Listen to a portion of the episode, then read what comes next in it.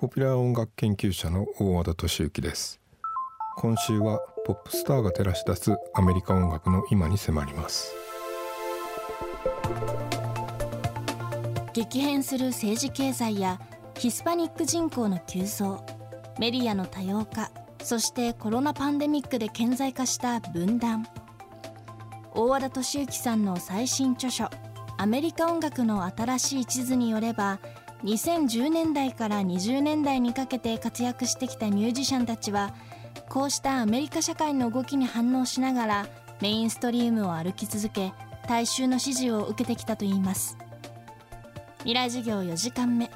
今日はシティポップ人気から音楽ビジネスのスタイルまで。アメリカ音楽の歴史考察に定評のある気鋭の研究者が業界の新たな潮流に迫ります。テーマはアメリカ音楽の未来地図。これはなかなか面白い現象だと思っていて、まあ、日本のシティ・ポップ70年代後半ぐらいから80年代前半ぐらいの、まあ、山下達郎さんであるとか竹内まりやさんであるとかそういった人たちの音楽が、まあ、非常に向こうで受けている。僕も最初これ本当かなと思ってたんですけどかなり本当の話でで、まあ、一番多い説明はこう1980年代へのノスタルジア。つまり世界的にアメリカに限らずですねこう世界的に経済的な格差がいろんな国で広がっているんじゃないかとこう要するにこう豊かになっているのは本当に上の一部の人たちだけじゃないかみたいな感じが広まる中でおそらくその日本の80年代80年代の日本っていうのはミドルクラス中産階級も含めた社会全体が何ていうかこう豊かになった時代の象徴としてあってでそれがまあシティ・ポップの再評価の大きな理由だというふうに言われてるんですけどももう一つでもこれ K-POP が流行っていてシティ・ポップも流行ってるってこう連続的に見ると面白いと思うのは70年代から80年代の日本の歌謡界っていうのは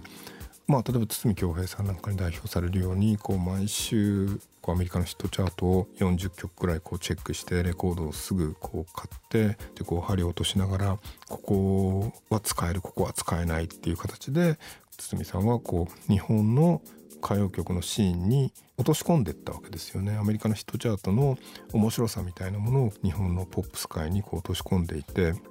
で K-POP は割とそれを今やってるというかそのアメリカのヒットチャートを聞きながらそれをこうローカライズしてるでそうすると K-POP とシティ・ポップが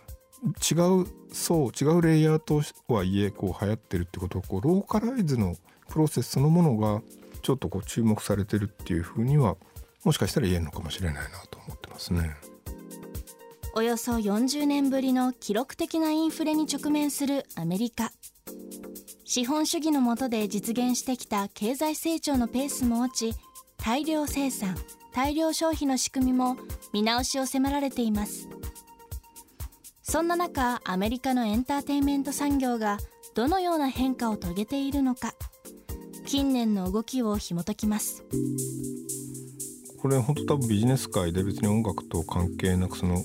物消費からこと消費っていうことが言われだした数年前だと思うんですけど要するに CD にはもうお金出さないけれどもあの人とコンサートに一緒に行ったっていうその思い出には金を出すっていう。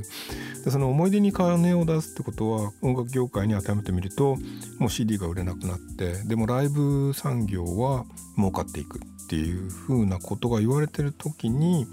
チャンス・ラッパーというそのアメリカのラッパーが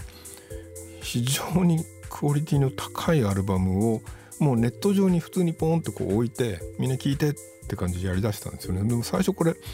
ヒップホップはもともとそういうミックステープの伝統があるのであの最初驚かなかったんですけどなんかだんだんこれなんかえビヨンセ客演してるえこんなの落としちゃっていいの？みたいな感じで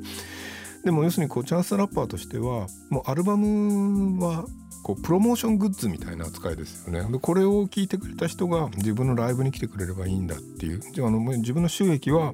ライブとあとマーチャンダイズですよね。そのライブに来てもらったら T シャツも買ってもらってそれによって僕は生活していくっていう意味でちょっともう全然つまり CD を売るってことを市場命題としていた例えば1980年代ぐらいの音楽業界と全く違う180度違う構造になってるなというふうに思ってたら、えーと、ストリーミングサービスが出てきて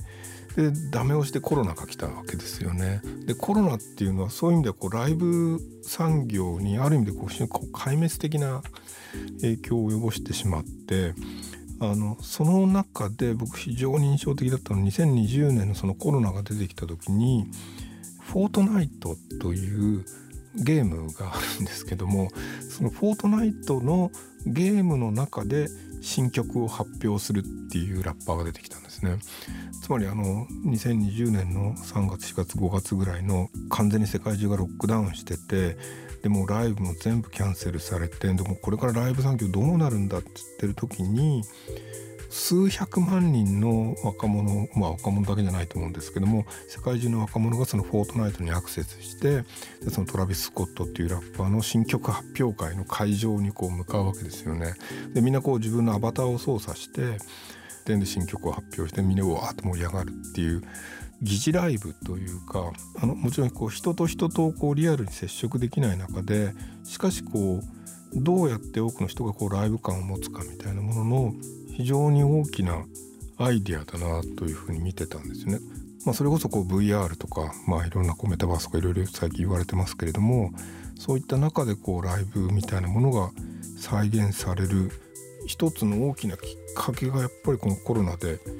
一気に進ん加速したんじゃないかなっていう気はしてますね。未来授業今週の講師はアメリカ音楽の新しい地図の著者でポピュラー音楽研究者大和田敏之さん。今日のテーマはアメリカ音楽の未来地図でした。来週の講師はハワイ在住のウェブマガジン編集者米倉直子さん。アフターコロナのハワイ事情をテーマにお届けします。